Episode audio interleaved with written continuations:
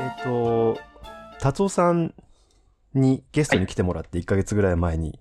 で、はいはいええで、それも2話、2週にわたって放送したんだけど、まあ、その収録をした後にイッチーが用事があるってことで先に、えっ、と、帰って、で、はい。えっ、と、達夫さんと僕とで、まあ、アフタートーク的に、あの、話をさせてもらったのがあるんだけど、それをまあ、今から、イッチーと一緒に聞いてうん、感想を言うっていう回にしようかなと思います。で、はい、わかりました。はい。うんで、まあ、その前に、あの、一、達夫さんと喋ってみてどうでしたか？うん。あのですうね、ん。あの、うん。僕が言うのも変っていうか当たり前のことなんですけど、やっぱ喋りのプロの凄さといううん。かい、や、うん。わかる。わかる。うん大体何言いたいかわかるよ。そうでしょ、うん。あのですね、うん。あの、後で聞き直した時と、うんその、まず、その場でリアルタイムでサンキュー達夫さんとお話しした時とで、うん。感想がちょっと増えてるんですよ、後で聞いた方が。であ、はい。まうん当日は、うんとにかく頭のいい方で、うん。うん。あの、喋る言葉にもなんか不快なとこがないんですよね。あの、相手に対してこうサービス精神もあるし、うん。話もなんか全然とっちらからない、初めての話なのにスッとこう何が言いたいかわかるしってういうんで、ん。うん。うんまず喋るのがもうとてもお上手な方で相手に不快なことを感じさせない。それはすごいなと思ってたんですけど、うん。後で録音聞くとですね、あの、う口から出た音声全部が利用価値あるっていうのはすげえなと思って。ああ、なるほど。もうちょっと。なんていうのかな、うん僕だったらその、なんて言うのかなとか、あの、いやーとかっていうのがいっぱいあるのに、ああ、そうだね。なんか、そう、あの、こういうなんかそうとかっていうのがないんですよ。やっあぱり。の、達夫さん自身が時々使うフレーズなんだけど、はい。あ話がカンパケだって言うんだよね。カンパケ？カンパケ。つまり編集が終わっても出せる状態っていう意味。わかるわかる。あそうそうそう。なあれ、文字起こししたらそのまま原稿になるみたいなそうそう。感じですよ、ね。なんかもう編集が終わってるんだよね。話してる時からね。あ、わかるうんな、あれがなんでできるのかっていうのは、うん。うん、すごいですよね。いや、本当にすごいな。あなんかさ、うんその話してる時ってさ、相手の話を聞きながら、それに答えるってことをやりつつ、うんもう片一方で、なんかこう、全体の流れを俯瞰したりとか、そういうなんかさ、2本並行で思考を走らせなきゃダメだと思うんだけど、全然毎回できないなとは思ってるんだよね。うん。だからなんかて、か、先輩は割とそこん頑張ってますよね。頑張ってますよね。頑張ってる。頑張ってはいるんだが、だからさ、いちょっと話が逸れてっても、達夫さんでスッて戻すよね。本筋に。そう。あれはすだからごいな。外れてってる時も、ここは外れてってるなっていうのを分かりつつ、それを、そこはそこでちゃんと話して、うんそれが終わったら、元のところに戻ってくんだよね。あれってさ、できるようでできないよね。できないですよ。うん。まあ、プロだから、プロだからさ、当たり前なのかもしれないけどさ、まあ体本感、当のプロなんですよね。そうそうそう。だかうんら、実際音声とかね、映像とか僕、達夫さんのファンだから、いろいろ聞いてたり見たりしてたけど、うん。実際、実際やっぱり一緒に喋ると、体感するよね、その凄さをね。あー、体感しますね。うん。なんだろうな。人前で喋ることを仕事でやってる人っていうのはたまにお話はするわけですよ。今までも。一致ね。でもいろいろやってるもんね。そうですねんうんそうですね。うんうんでもなんかそういう人の中と比べてもやっぱ図抜けてるなっていうのは、なんだろうあれ、あの、お笑い系の人だからなんまあですか芸ね。人、芸人っていうのはあるんじゃないかな。あるのかな。喋るって言ってもさ、うん。なんかもう、もうね、もう一個上の段階に行かないとダメでしょ？笑い取るってすごいよねっていう、すごい、あみたいな感想なんだけどさ。じ 実際ね、あの、収録に来てもらった時は、その笑いを取りに行っては全然いなかったと思うんだけど、そういう、そういうモードじゃないからさ。ああ、そうですね。だけど、その、うん笑いを取るために必要な、多分基本スキルみたいなのがあるわけだよね、多分ね、話すためのさ。そうですね。ああ、いや、すごいなね。そうそう。ね。ということで、あの、聞きましょうかね。あの、はい聞いた後にまた我々二人出てきて、ちょっとはい話しますので、えー、達夫さん。しかも今本当にこれをリアルタイムであ、そうそう、これ本当に今から一初めて聞くからね。何分あるかもしれないっていうね。そう。うん。まあ、ということで、あの、ましたはいえ出てきますので、あのはい達夫さんと僕の話を聞いてください。えっと、イッチーが、えーこの後また仕事があるということで、はいえー私と達夫さんで、えーアフタートーク的なことをしたいと思うんですけれども、はい。えーあのーサンキュー達夫と申します。よろしくお願いします。はい、よろしくお願いします。はい。えっと、まあ、この引用で、あの、イッチーに向かって日常系が好きなんだと、なんで好きなのかみたいな話を、うしてたんですけれども結局僕が多分好きな理由はそのえっ、とあまりこういわゆるいいつもそのせ仕事してる時に感じてるようなプレッシャーから多分解放されるからじゃないかなと思うんですけど。うん。でそういうのってなんかこう落語とか例えば講談と落語を比べた時にやっぱ落語の方がなんか自分が思う日常系とかそのアニメに近いと思うことがあって、うん。うん。あとはうんとダジャレとか、まあ、そのくだくだらないって言われてるような達夫さんがくだらないっていうことをうん。おっしゃってますけど、面白いとかつまんないじゃなくて、うんくだらないっていう価値観ね。そうですね。そういうのが笑いにあってしかるべきだと。うん。でそういうのって全部つながってるような気がして。あー、なるほど。はい。日常系はくだらない。はい。そうですね。はい。くだらないくだらないっていうことこそがうん。日常系の最高の価値なんじゃないかなと思うんですね、そのここで言ってるのはそのネガティブな意味ではなくてそのあもうそうです。はい。一つの価値価値体系としてのくだらそうですないってことですよね。うん、おっしゃる通りかもしれない。そういうことか。はいで僕達夫さん熱量と文字数がライブかなんかの時に最近の日常系はうん登場人物が最後ちょっと頑張ったりうんなんかこうえっとハードルを超えたり 成長したりするんだけど そういうのやめてくれないかみたいな。もっとただひたすらダラダラしてるのを見たいですって書いた記憶があるんですけど、こたつで寝てるとこの方が見たいですよね。そうそうそうなんですよ。うん。でなんかこう共通することを考えるとうん結局えーっと価値価値とか意味とかっていうことで判断されない世界を見たいんだなっていううん。うん。なるほど、なるほど。勉強を頑張ってできるようになってる自分とかあなんかスポーツを頑張るっていう、まあしまあ、いリアルの世界だと仕事仕事なら仕事を頑張るからこそその人に価値があるわけじゃないですか社会的に。ーうん。でそういうのに、まあ、ちょっとストレスを感じたりしてる時にそうじゃないものを見たいっていう多分欲求がうん。あるのかなと思って、なるほど。ええでそのうんと笑いの中でくだらないっていうものもうん。そのまあ要は意味があるとかないとかじゃないんだっていう話じゃないですか、うん。そういう類の方向性の笑いって、そうそういうのをなんか見たいっていう欲求があるのかなっていう、うん。そうね。はい。いや、やっぱに日常でストレスフルな人ほど、その、くだらないとか緩いっていう世界のうん価値っていうのが分かるんじゃないかなっていう。それは、えっと、今、縛られてる価値観の外側にある非うん日常的な価値観ってことだと思うんですよね。うんまあ、だから、その、頑張って成長するとかはにに、我々にとっては日常の価値観じゃないですか。そうそうですねはいで、それの、なんかミニチュアを別に見たいわけじゃないっていう。そうなんですよねただ、作り手としては成長させたくなる気持ちは絶対あると思うんですよ。あるんですかねなんであるんでしょうねまあ、やっぱ成長物語じゃないとなんでこれを作ってるのかっていう、なんか、やっぱはい存在意義に関わってくるんじゃないですか。そう押井守監督ってあんまそういうの作らなくないですか？成長物語みたいな、うーん、そのね、終わらない日常とか言われますよね。あの、うる星やつらとかの劇場版とかあのビューティフルドリーマーとかですね、うん。攻殻機動隊も別に成長してませんよ誰一人。もともともううん。成熟してるじゃないですか登場人物たちが、うん。あスカイの、クローラーとかもそうですしね、ちょっと前に、そう、はい。スカイクローラーそうなんだよな。うん。あの、野谷先生と対談したの見に来てませんでしたっけ？あきあ行きました行きました。はい。で、あの今は立正大学の先生か。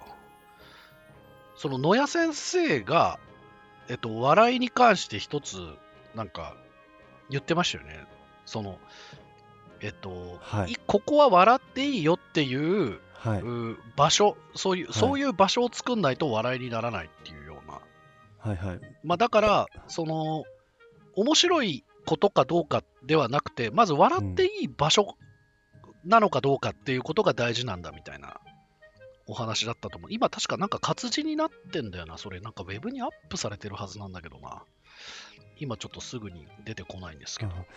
あ確か、えっと、それに対する反論で、うん。えっと、じゃあお葬式の時はなんで笑ってしまうそうになるんだっていううん。なんかまあそういうのもあるけども、まあそれは個人の内面の問題であって、うんその社会的な文脈ではないですよね。うんうんうんそうですねうんうんうんそのえーっと前話したのはそのケアとセラピーがあるっていう話でうん。うん例えばこう精神的にちょっとこう不調をきたした場合にうん。セラピーはそれをこう頑張っ頑張ってっていうかまああの問題点を見つけて解決していこうっていう方向の治療だけどそれ以前にそのもっとこう、すうん、ケアというかそのた、えー、と存在自体を受け入れられていて安心できる場所が必要でそれがないとそのセラピーには移れないみたいな、うん。うだんうんうん。からその日常系の中に出てくるキャラクターたちっていうのは100%ケアされてる状態で100%受け入れられてるんだと。でまあ現実にはそんなことがないからこそそういうキャラクターたちを見ていたいっていう。うん。自分はそうはなれないけど、うん。まあ、ある種のよりしろとしてそういうキャラクターたちを見たいっていう。うんなんかそういう欲求があるのかなと思って。うん。で確かに。そうなんだよな、だから成長するとしたらうん。えっと序盤序盤だけでいいんですよね。ああの終盤に成長するんじゃなくて序盤1個成長してからずっとそれが続くっていう方がいいと思うんですよね。だからえっと今やってるのだと放課後堤防日記っていうアニメだと、あはいあの生き物とか虫とかが嫌いな女の子が、まあ、釣りとかをする堤防部っていうのに入るっていう一歩を踏み出すじゃないですか。はいはいはいはい本当は手芸とかやりたいのに。えそこは一個成長がありますよね。えうんなんかその成長の中でも社会的価値が変化する成長とうん。うん。しない成長があるような気がしてほこう虫を嫌いに虫を克服虫嫌いを克服するっていうのはその中の彼女の内面として成長してるけどう。うん。社会的な扱いとか価値が変わるわけじゃないですかん変わらないじゃないですかあんまりうん。そういう成長は OK な気がするんですよねうん。うん。なるほど。はいえただ、部員が足らない部活に、えっと、自分が入ることで、その、うん部活を継続させるっていうのは、一応社会的な価値、もう保証されてますよね。最初に。だから本当、軽音、軽音がやっぱ一番いいのかもしれないですね。軽音が。ギターやってみようっていう最初の 入り口が、もはいう成長で、あとは、あの、たまにバンドやるっていう。はい、うまくなってんのかなってないのか分かんないですもんね わかんない。まあ、ライブの時はすげえ弾くんだけどそうそうそうそうはい、天才性だけが際立ってるっていう。そうですねそれ以外練習してないしうんアズニャンとか最初からある程度うまいですもねうんまい。はまあ、言っても、ゆいも、あの、一生懸命練習はしてるんですけど、そこは描かないっていう。い、そうですねうん。合宿会とかでうっすら練習してるのが出てくるぐらいで、うんうん、そうですねそう、あとは、みんなのお金でギターを買おうって言ってたんだけど、やっぱり自分で集めようって、自分で買おうって気づくとか、その程度のやつじゃないですか、軽音の成長って。確かにあれゆい成長してますねあれは、俺はあの瞬間に結婚してほしいなって思いましたけど、あれはいいんですか？あれはあの、ゆいだから OK です。はい。いや、いい子だなっていう。あそこはそうなんだよな。アズマンガ大王のともちゃんがああいう行為をしたらどう思うんですか、友かはい友。キャラブレな感じもするんですけどあー、そうだな。友はみんなで買ったギターをなんか思ってたのと違うって言ってくれそうな気もするんですよね。あなるほど実際手に入れて後に弾いて自みて。分で手に入れなきゃとかいうことじゃなくて、うんうんせっかくみんなが出してくれたのにってことですね。これじゃないみたいな、思ってたのと違うみたいなことを言ってくれるんじゃないかなっていう期待感はありますけどね。まあそうだか。だから、だからともいいんだな。成長しないもんな。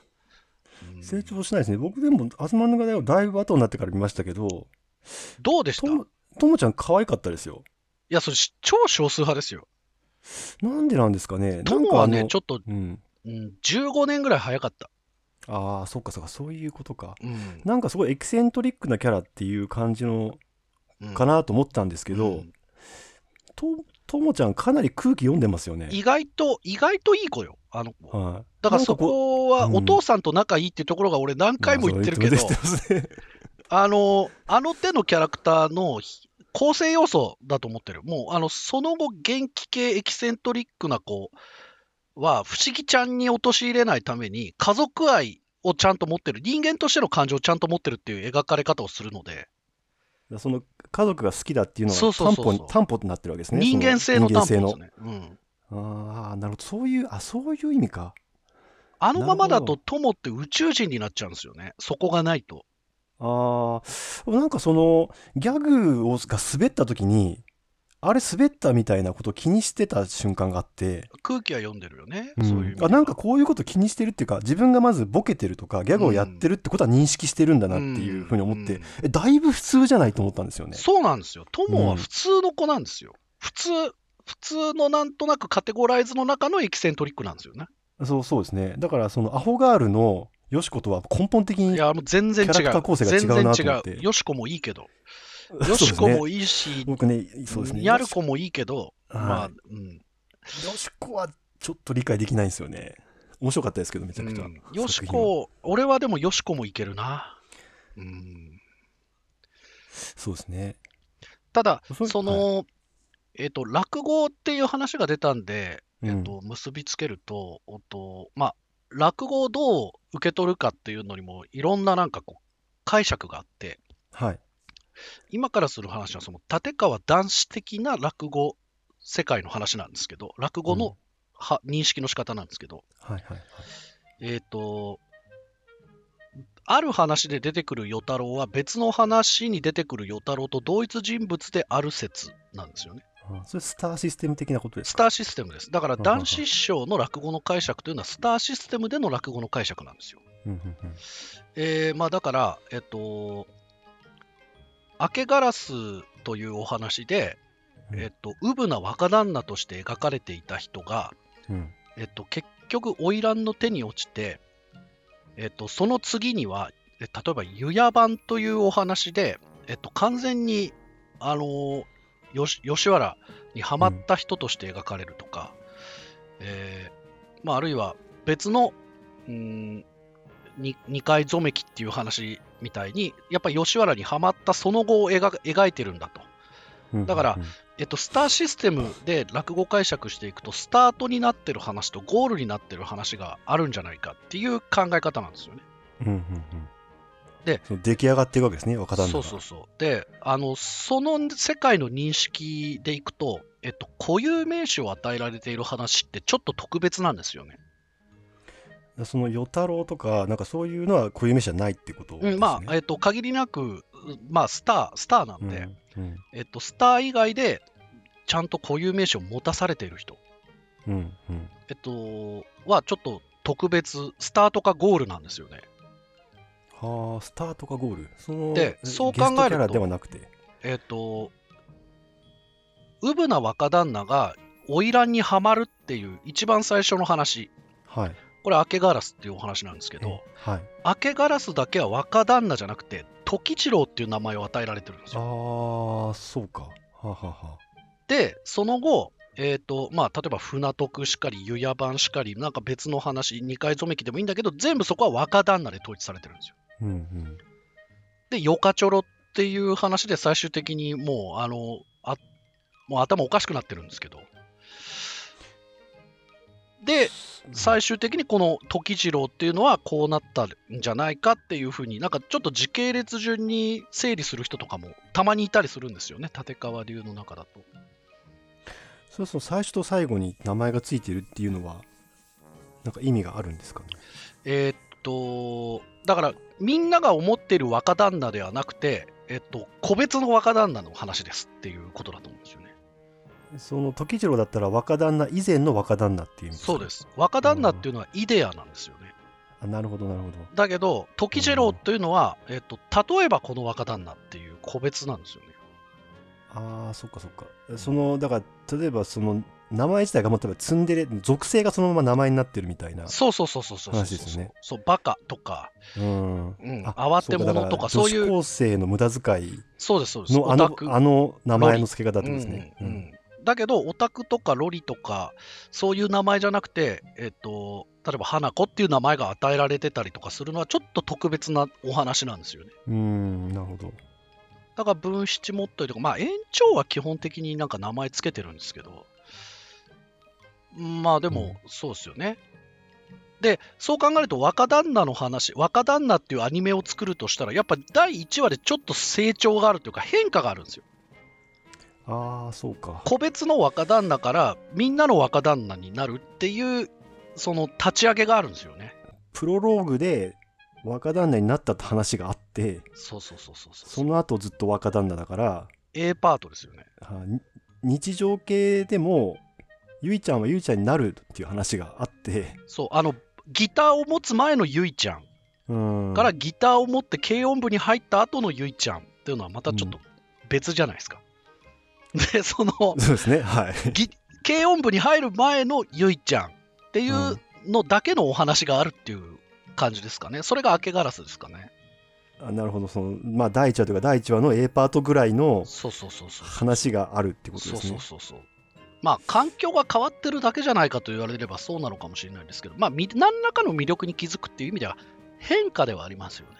成長かどうかわからないです。そうですね、あれはそうですね。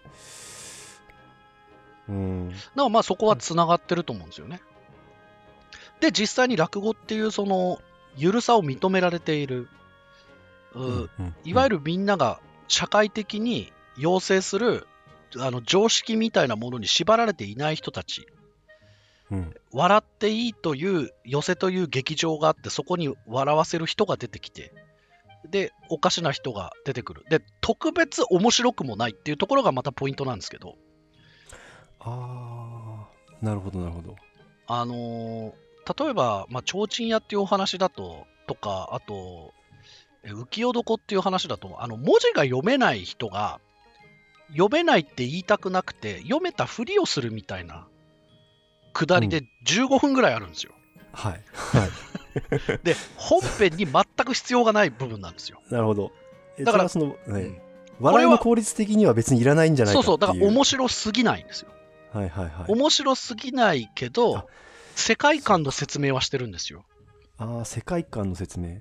なんかあの日常系で、その特に緩い、まあ、例えば動画工房とかで作ってる、例えばアニマエールとか、その、うんああったと思うんですけど、うんああいう系統のものってギャグがうん面白くしないようにしてる感じがするんですよね。その面白さを表現するんじゃなくて、うんそのギャグでそのキャラクターの可愛さが分かればいいみたいな。うん、そうそうそう、そういうこと、そういうこと。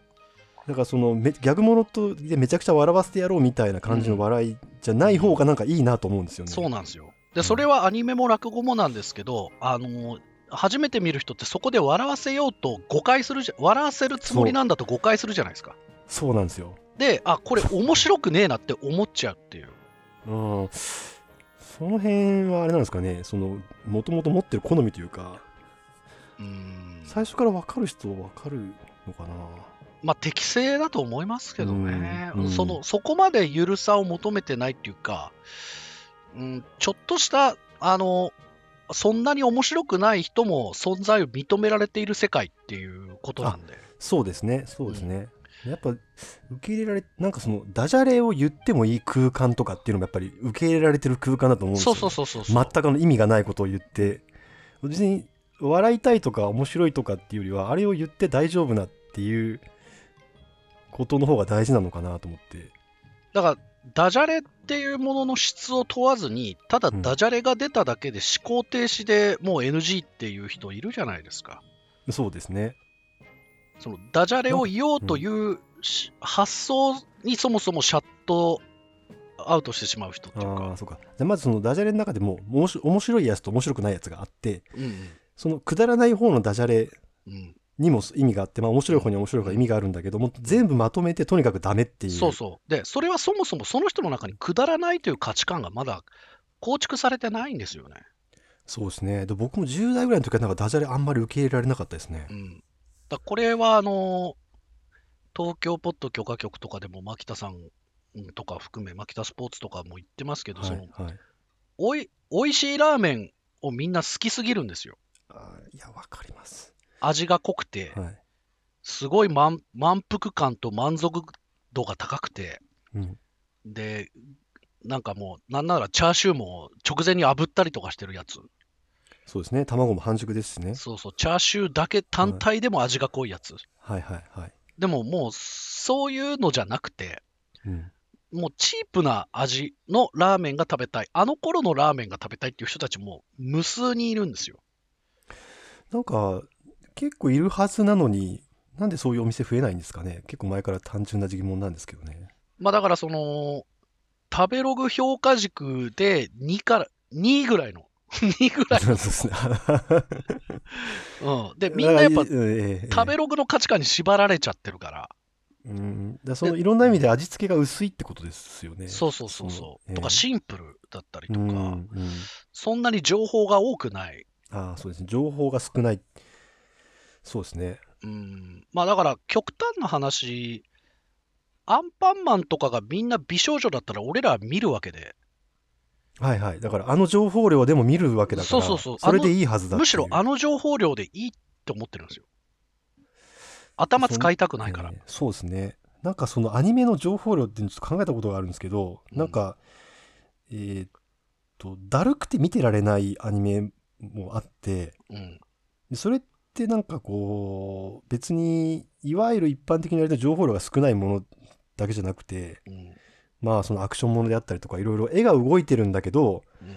話のその持っていき方の手際が悪い悪いとか、うん。なんかそういうのでだるくなっちゃう時があってそのそれってそのえっ、と画面は動いてんだけど情報は出てきてないんじゃないかなって思うんですよね。うん。その単位時間あたりに出てくる情報量がうん、やっぱ少ないとダメなんだけど、うん、でも軽音ってうーんとちょっとうまく言語化できないんですけど、えー情報量は多いんだけどうん。味が薄いみたいなうん。感覚を受けるんですよね。いや、だからそれは、ほとんどの人が言う情報量っていうものの意味うん、が、ストーリーと同義なんですよね。そうですね。うん。だから、えっと、うん波乱万丈、奇想天外な物語が面白いっていうふうに思われちゃってるんで。でも、例えば京都アニメーションの作品って、絵がも、絵そのものが持ってる情報量がめちゃくちゃ多いじゃないですか。そうですね。だお話に起伏がなくても心理描写だけで十分見られちゃうわけですよね。うん。なんかあの、あと、えっ、と、話が終わってるのに次の場面に行かない作品が結構ああるような気がして。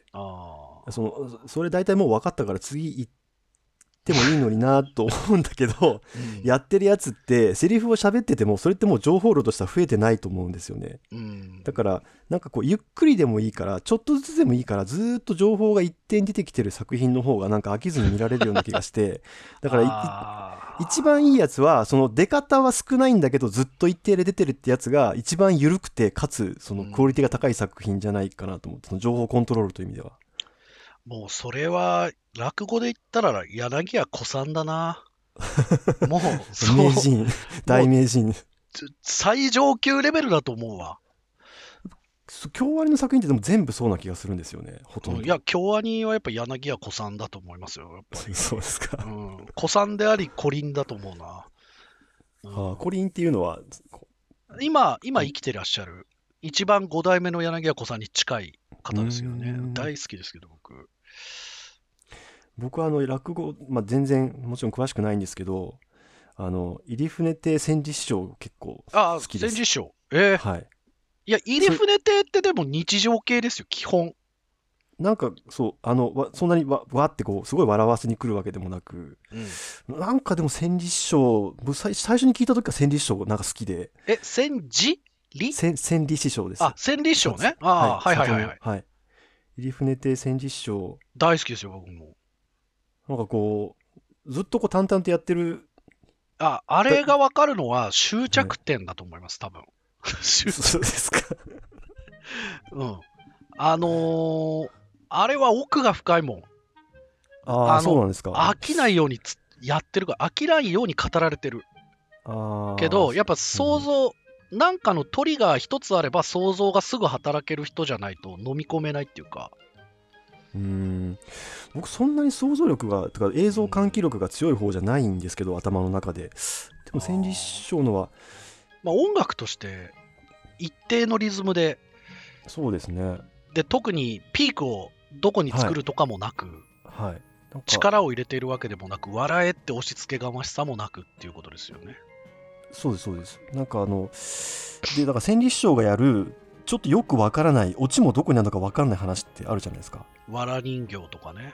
はいうん梶風とかもカジかカザはね。最後投げっぱなしでまでもああいうカジカザうん、そうだね。なんかああいうよくわかんない話を千里師匠がやってる時が一番好きですうん。いや、だから、俺は落語ファンからしたら、千里師匠とか、そのいわゆる柳家の、ほんと上の、まあ、古林師匠とか、ああいう人ってなかなか気づかれないんですよ。だけど、一切落語とか見たことない人の方が、むしろ気づきやすい要素がたくさんあるんじゃないかなと思ってるんですよね。ああそうですか。だから千里師匠って、まあ、あの自分の話になっちゃいますけど、渋谷落語に出てから、結構すあの初めて聞いたけど、こういうの好きっていう人が多いと思あそうなんですねう。うん。はあ。落語界の中でのファンっていうのはもう固定された分母の中でのパイの取り合いになっちゃってるから、はい。なんか若手真打ちとか優先度低いんですよね。あ注目されてない、そっかそもそもはい知られていないっていうのがあって、えで、あと完成が70ぐらいに設定されて、70歳ぐらいの時に設定されてるんで、はい。ーその、はい、40代は若そう、手。今40代は若手ですよね。えでもまあその時からどういう70になるかが大体見える芸じゃないですか。まあ、はあまあだからそういう、もしかしたら初めて聞く人にも響くかもしれないなっていう人に出てもらってるんで、まあ千里師匠を好きって言ってもらえるのは嬉しいですよね。ーあの「白明とみこち」っていうアニメ作品ありましたよね、はいうんあれ見た時になんかこう千里師匠っぽいってなんか思うんですよねああ、なるほど、なるほど。なるほど。あの情景描写はやるんだけどこうなんか話を盛り上げたいわけでもないみたいな、うん。うん。なんかこうゆるキャンほどポップでもなく、うん。でそういうでも確かに千里師匠はなんか聞いてて飽きないっていうのはありますけどねそうですね、千里師匠はいいですね。よくぞ、よくぞ、この戦略でずっとここまでやってきてくれたなっていう。やっぱあれいば茨の道ではあるんですか、うんまあ、怖くてできないけど、怖くてできい。ない。まあでも、師匠がね、そういう師匠だったから、それで一つ成功例を示している人なので、ああそうなんですね。そうですね、その落語は一箇所だけ笑わせればいいって言 言ってた人なんで、そんな教え方あるかよと思うんだけど、うん、そうなんですよね、だからまあ語り部ですよね。そうですね。だからやっぱり面白すぎる日常系って日常系じゃないなって。ああ。それはそれで好きなんですけど、ーうん、そうですね、これ聞はい面白くいて、その、イン先生は何て言うんですかしょうかね。一致ですか？はい。笑ってるんじゃないですかね。全く理解できないとか言ってるかもしれないですね。そうですね。なんか萌えとか日常系とかにがすごい人生にとって大事なものじゃないと思うので。いや、俺、その感覚すげえ知りたいわ。そうですよね。いや、多分、あのーなんだろう、すごい大雑把な言い方すると、うん。男の子とかって大体最初は面白いとかっこいいを追求してきてるし、うん。女の子ってよくよく考えると可愛いを追求して生きてきてますよね。はい。その大雑把なジェンダーで言うと、はいまあ別に今はそういうことないと思うんですけど、あのうん。可愛い女の子を子供の頃からずっと見ているとか、自分がどうやったら可愛くなれるかって考えてる男の人もいっぱいいると思うんですけど、うん。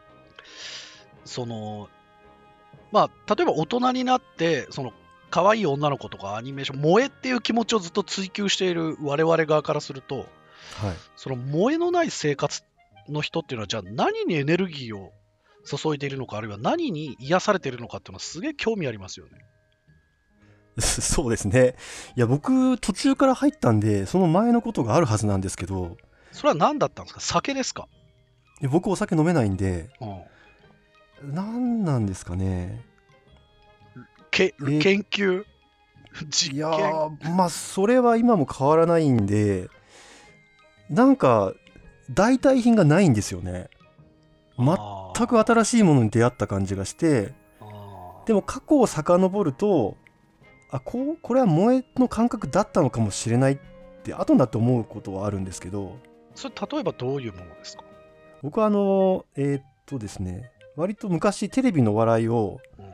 積極的に見てる時期があって、うんでも多分笑い自体を好きだったっていうよりは例えばそのトークバラエティーでうん芸人さんたちがお互い気を使いながらその場を盛り上げてるうん時のその関係性が好きだったんですよね。不女子じゃないですかそれ、そうですね。う若干なんかそういう、まあ、BL と言っていいか分かんないですけど、うん的ななんか気持ちはありましたけどね。ああなるほどはい。仲良きことは美しきことかなみたいな感じでそうですね。まあかそういう層はいますよね、女性に多いですけどねあそうですね。いる。うんだからなんかなんとなくそのブロマンス的なものまでは理解できるというか。ああなるほどはい。あーまあでも今の萌え今の萌えが全てそれっていうわけじゃないじゃないですかそうですね。あと、僕、中学ぐらいの時に、あの、やわら、猪熊やわらのことがめちゃくちゃ好きだったっていやことを思い超出したんですよ可愛かっ。たやわら超可愛かった、俺まああのやわらが可愛いのか皆口さんが可愛いのかよくわかんないいや、わかんないですけどね。うんだもうあの、オープニングとかも、すごいドキドキしながら見てたんですよ。あ俺もうなんなら永井真理子も好きだったからね中井真理子も好きでした。うんうんわかるわかるはい。なんか、だから、僕、あのままずっとアニメ見てる選択肢もあったはずなんですけど、うんなんでかわかんないけど離れちゃったんですよね。多分ちょっとあんまりその理解できてなかったというか、自分が何が好きかを。ああ、はいなるほどだから、で、こう改めてこう、まあ、数年前に気づいたんですよね。まあでもこそういう人いっぱいいるだろうな一生気づかずに終わる人っていうのは多分いると思うんですけどね。そうですね。のでも、例えば、イッチーはそういう情報も入ってるけど、はまんないので、あもともとそんなにそれに興味がないんだと思うんですよね。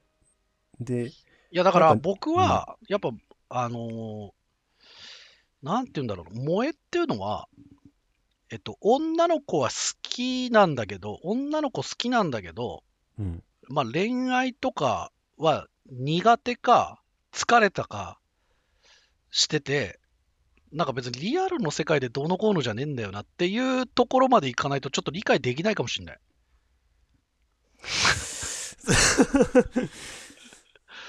それはまあ、と少なくとも男性はってことですか？俺うん男、男。男性がわかんないけどね、そのジェンダーの問題じゃないかもしれない。恋愛という、えっと、実態を伴った人間とのやりとり、駆け引き、時間とかっていうものに疲れてから気づけるものなのかなっていう。いやーなんかちょっと否定しづらい感じがありますね。その通りかもしれないですね。まあ、暴論なんだけど、うんでも、それでも女の子は好きだから。苦手だけど。まあ、だから見てたいわけよ。そうですね。なんか、うーん、僕、やっぱり萌えは、まあ、欠点を見てるんだと思うんですよね。まあ、欠点ですよね。あの、コンプレックスとかね。そうです、そうです。欠うん点を愛してるっていう気持ちうん。だと思うんですけど、まあ、究極の愛ですよね、だからそれ。うん、なんかまあ、自己憐憫でもあるような気もするんですけどね。ああ、なるそほど。のダメな自分を受け入れれるっていう作業な感じもするんですけど、まあまあまあ、人によってはそれは自己愛の人もいるでしょうし、はい。まあ、その愛情の発露の仕方とかは違うとは思うんですけどね。でも別にその、だんだんみんなこう、講じていくと、男の子でも良くなってくるわけじゃないですか。可愛いってそう言って。そう。うん。だから全然いいでしょ。別にその恋女性との恋例えば自分の恋愛対象との気持ちうん。と延長線上にあるものではないですよね。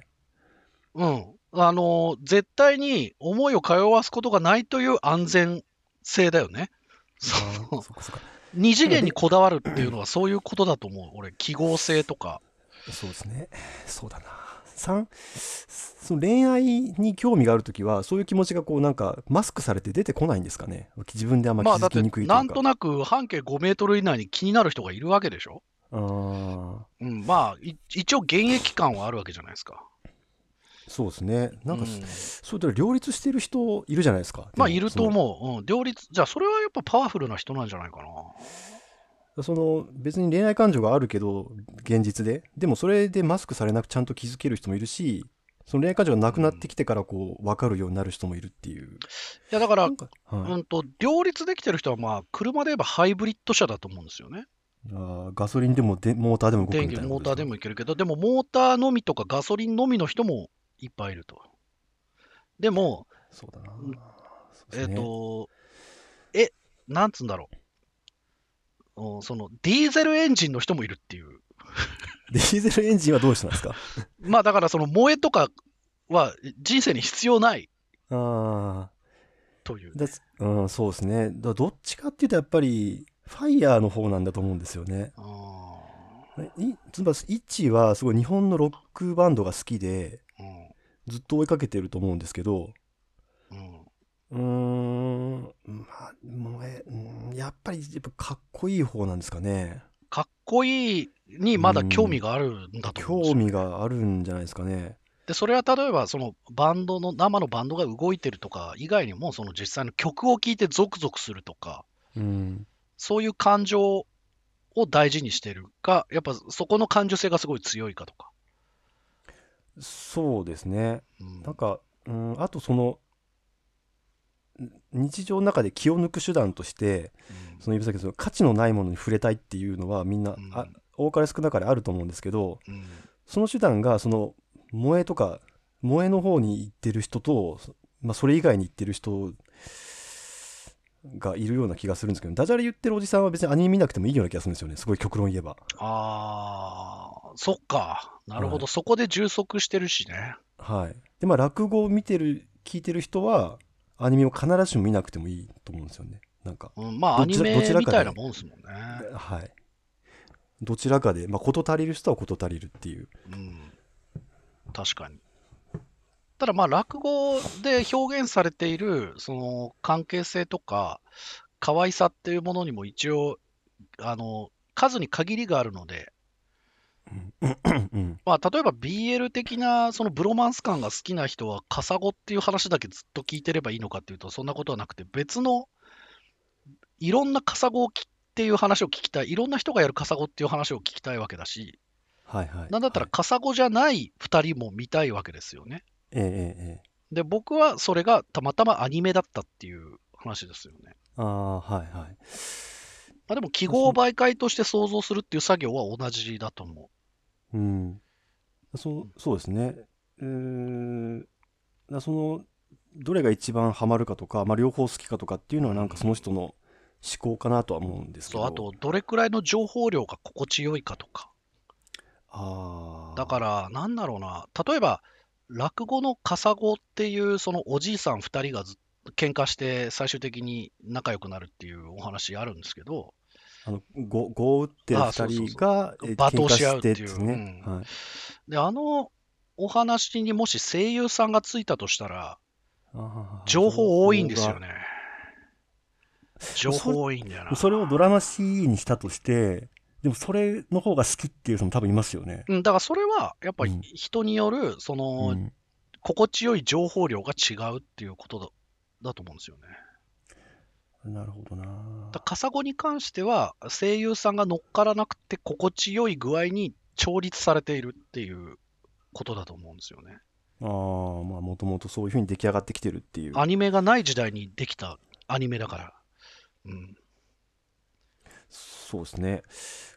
これあの、ずっと話せそうなんですが。じゃあ、この辺にしときますか。はい。ね、後で感想をちょっと。そうですね。これを、えっ、らいたいですねと、はい。一に聞かせてどう思ったかを、あの、聞いておきますので、はい、収録したいと思います。はい。どうもありがとうございます。サンキューはい達夫さんでした。ありがとうございます。はい。ということで聞いてもらいましたけど、えー、だから、イッチはいかに萌えが分かってないかっていうか、つうか、萌えに対してなどう思ってんのかっていうのをね、まず、あの、聞いとかないと、なるほどね。うんいや、面白かった。あの、か序盤の会話の方から順番に行くのかと思ったら、なんか最終的にはその萌えを使う人、使わない人みたいな話にこう、なんかシフトしてったんで、それはそれで面白かったんですけどね。うん。まあ雑談的な、あのーうん、そうですねうんうんえっ、と、今のを聞いて思ったのはですね、うんあの、話題の序盤で、あの、トリートというか、治療を受ける前に、まずケアされてないとダメじゃないかっていう話、挟んだじゃないですか。うん。で、ケアを受けた状態にある人、だからその、わ笑っていい場所にいる人みたいな、あそうだねの居場所トークがありましたよね。あ、アジール、アジールだっけ？そうそう、アジール、そう、アジールのこ話。言葉をね、思いつかなかったんで、あの時ね。うん。いや、実は僕今聞きながらそのアジールを検索しましたよ、ちょうど。うんうん。あの、わかんない人はアジールっていうのはなんか聖域って意味があるんだったかな。うんうんアルファ、あの、アルパアジールっていうガンダムのなんか、モビルスーツの名称しか僕は知らなかったんですけど、うんアジールっていうのはもともと聖域って意味があって、その誰かにとっての、その人にとってのアジールみたいなところに収まってないと、うん。その場所がないとありとあらゆるものがうまくいかないっていう考え方がやっぱあるんですよね、ケアの中には。で、うんなんかその、医療に関係なく、誰かがケアをちゃんと受けるためには、そういう聖域的なところがなきゃいけないっていう話を序盤にしてるなぁと思って聞いてたんですね。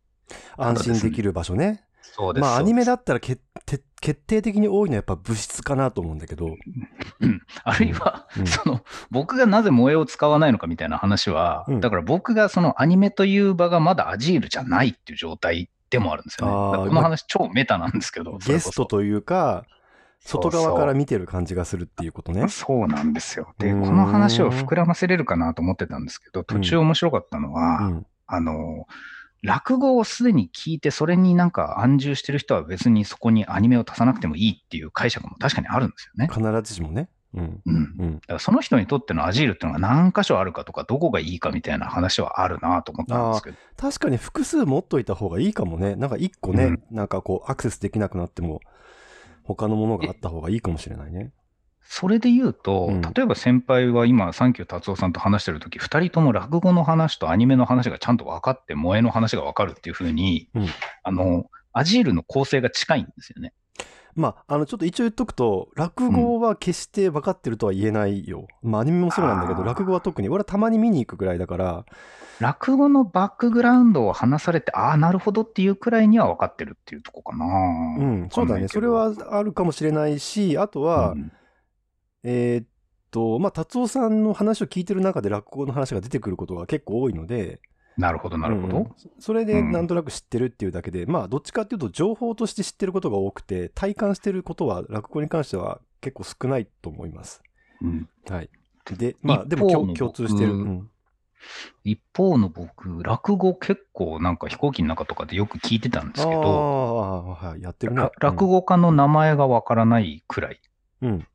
で聞いて面白いと思うし、なんか面白いのやってたらつい聞いてしまうくらいではある。これ、うんだからアニメと全く一緒なんですよね。やってれば聞くってことでしょ？そうそう。習慣はないんだけど、うん映ってて見たらハマるんですよ。う。うわ面白かったってその作品にはハマるけど、あの、次これが面白かったからまた次のアニメっていうふうにいかないんですよね。だから。ねえだから例えば音楽とかさ、俺はそうなんだよね。なんかまあ J-POP でもロックでも何でもいいけど、たまになんかすごい好きになる曲はあるんだけどさ、だからといってその、あのアーティストを掘っていったりとか、そのジャンルを掘っていったりっていう風にはなんかなかなかでいかなくて気持ちが。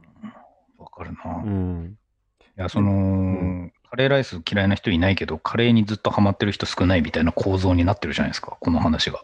ああ、確かにね。カレー、まあハマってる人はハマってるけど、別に、このカレー美味しいねとは思うけど、それ以上カレーに深入りしない人の方が多いよね。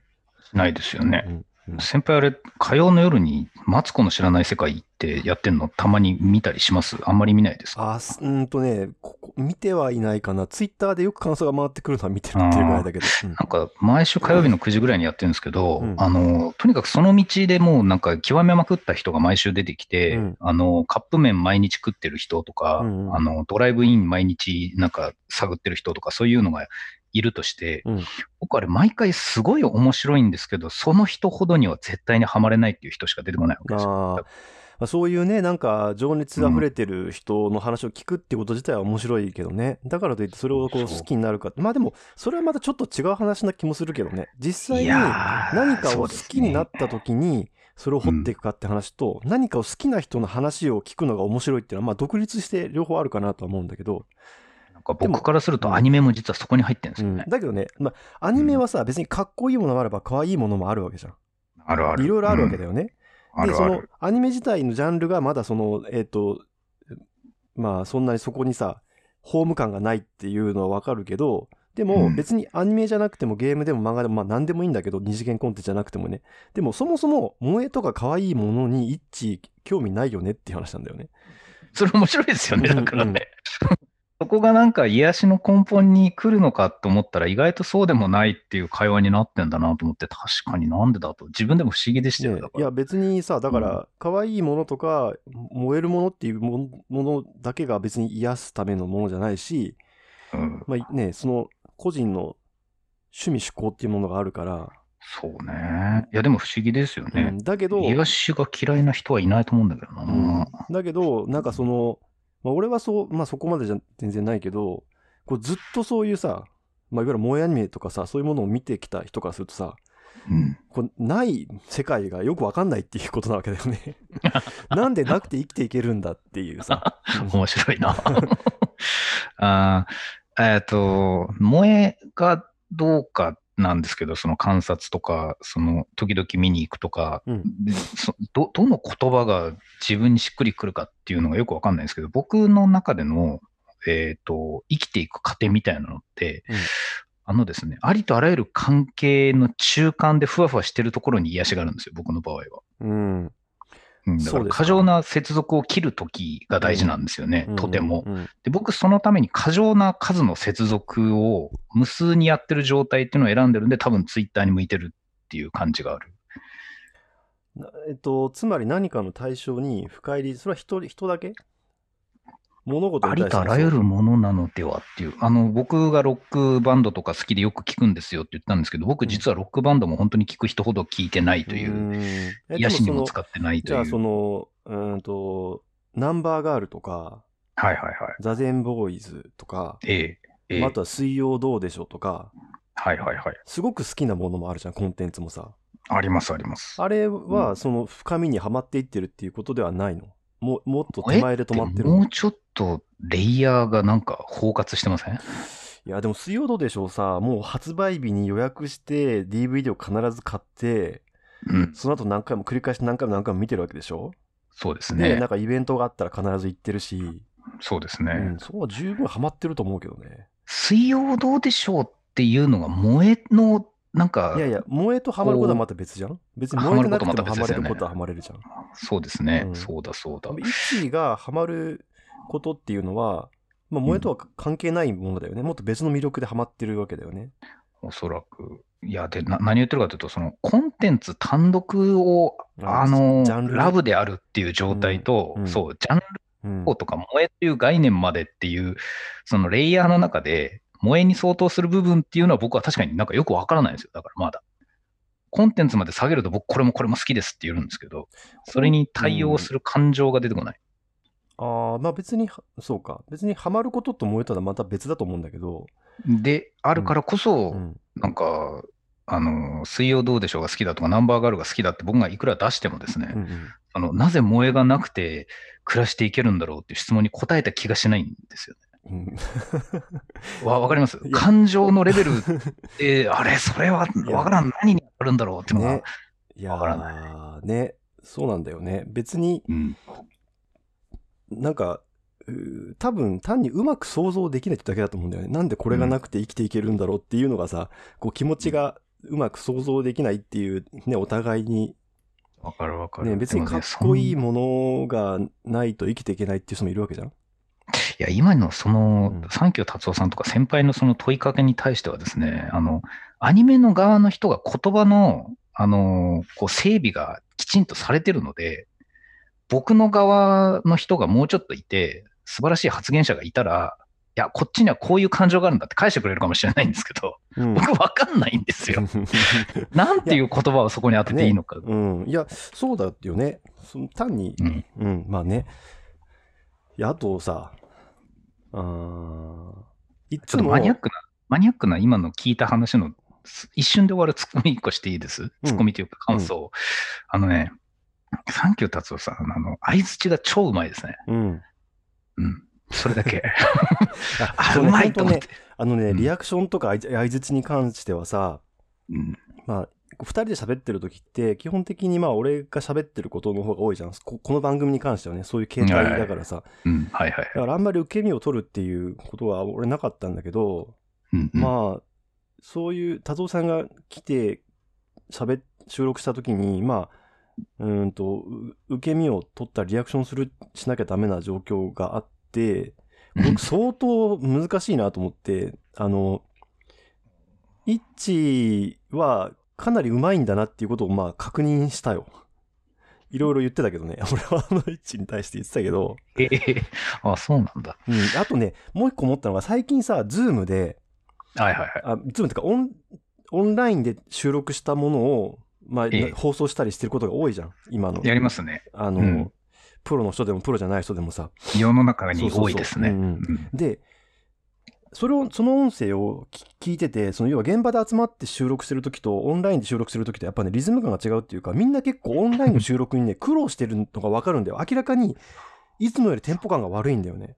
それはそうですよ。うん、だから、ある意味こう、イッはずっと俺らはスカイプとかさ、おズームとかさ、オンラインで顔も見えない状態でやってて、うん。で、それであのリアクションとかこの対話の形式だったら、まあ、いいんじゃねえかなって思うようになった、ちょっと。そうですね。うん。あの、いんようのおかげで鍛えられてますからね。なんかね。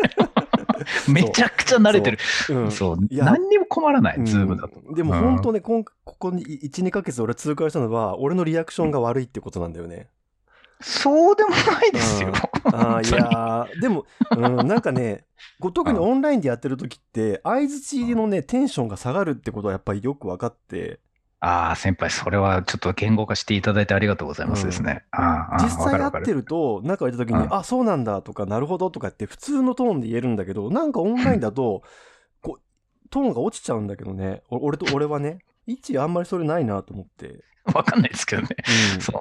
あ僕ね、でも収録聞いてると、後で聞いてると、うん俺ここで何黙ってんだっていうとこ、やっぱ無限に出ますよね。それがまさに今、達夫さんと俺が喋ってる時に俺が思ってることで、あ。別にそのね、その、内容がある切り返しをしなくてもさ、あ、そうなんですうんかとかさ、なるほどとかさ、うんなんかこうね、聞いてますってことを、こう、リズムで入れておけばいいのになって思っね。たりもするけどね。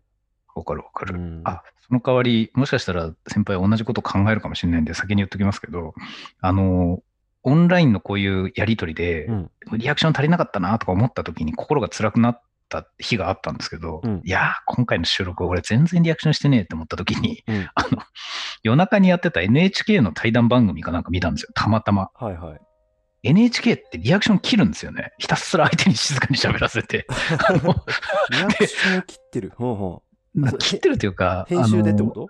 インタビュアーもあんまりこう声ではーとか言わなくて、ひたすらこう独白のように聞いていくというか、対談が。でもそれって顔が見えてる状態でしょ？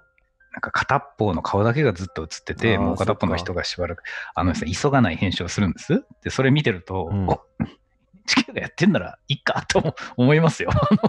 こんな蝶々発信やり取りしなくてもいいんだ、みたいな。伝わる時はそうかそうか伝わるなみたいなまあ、聞いてる側がそんなに合いの手挟んだりとか、リアクションしてなくてもそうです、そうです。ことね。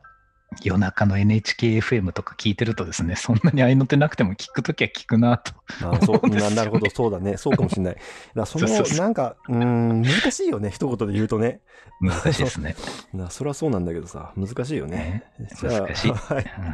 うんでまあ、むね、収録とかトークとか難しいってことでいいですかね。いいと思います。いろいろ、うんえーそろそろじゃあね、1時間に迫ろうかというところなので、今日はえーそろそろ失礼します。はいサン。キュー達夫さんにもお礼を。はい、サンキュー達夫さん、あの、3回にもわたっていろいろ話していただいて、あの、改めてありがとうございます。あおの、話ししたいな。ね、またあの、来てねいただける機会があったらいいなとは思ってるんですけど、本当ですね。はいうんありがたい。はい。はい、ということで、えー今日は以上です。ありがとうございます。ありがとうございました。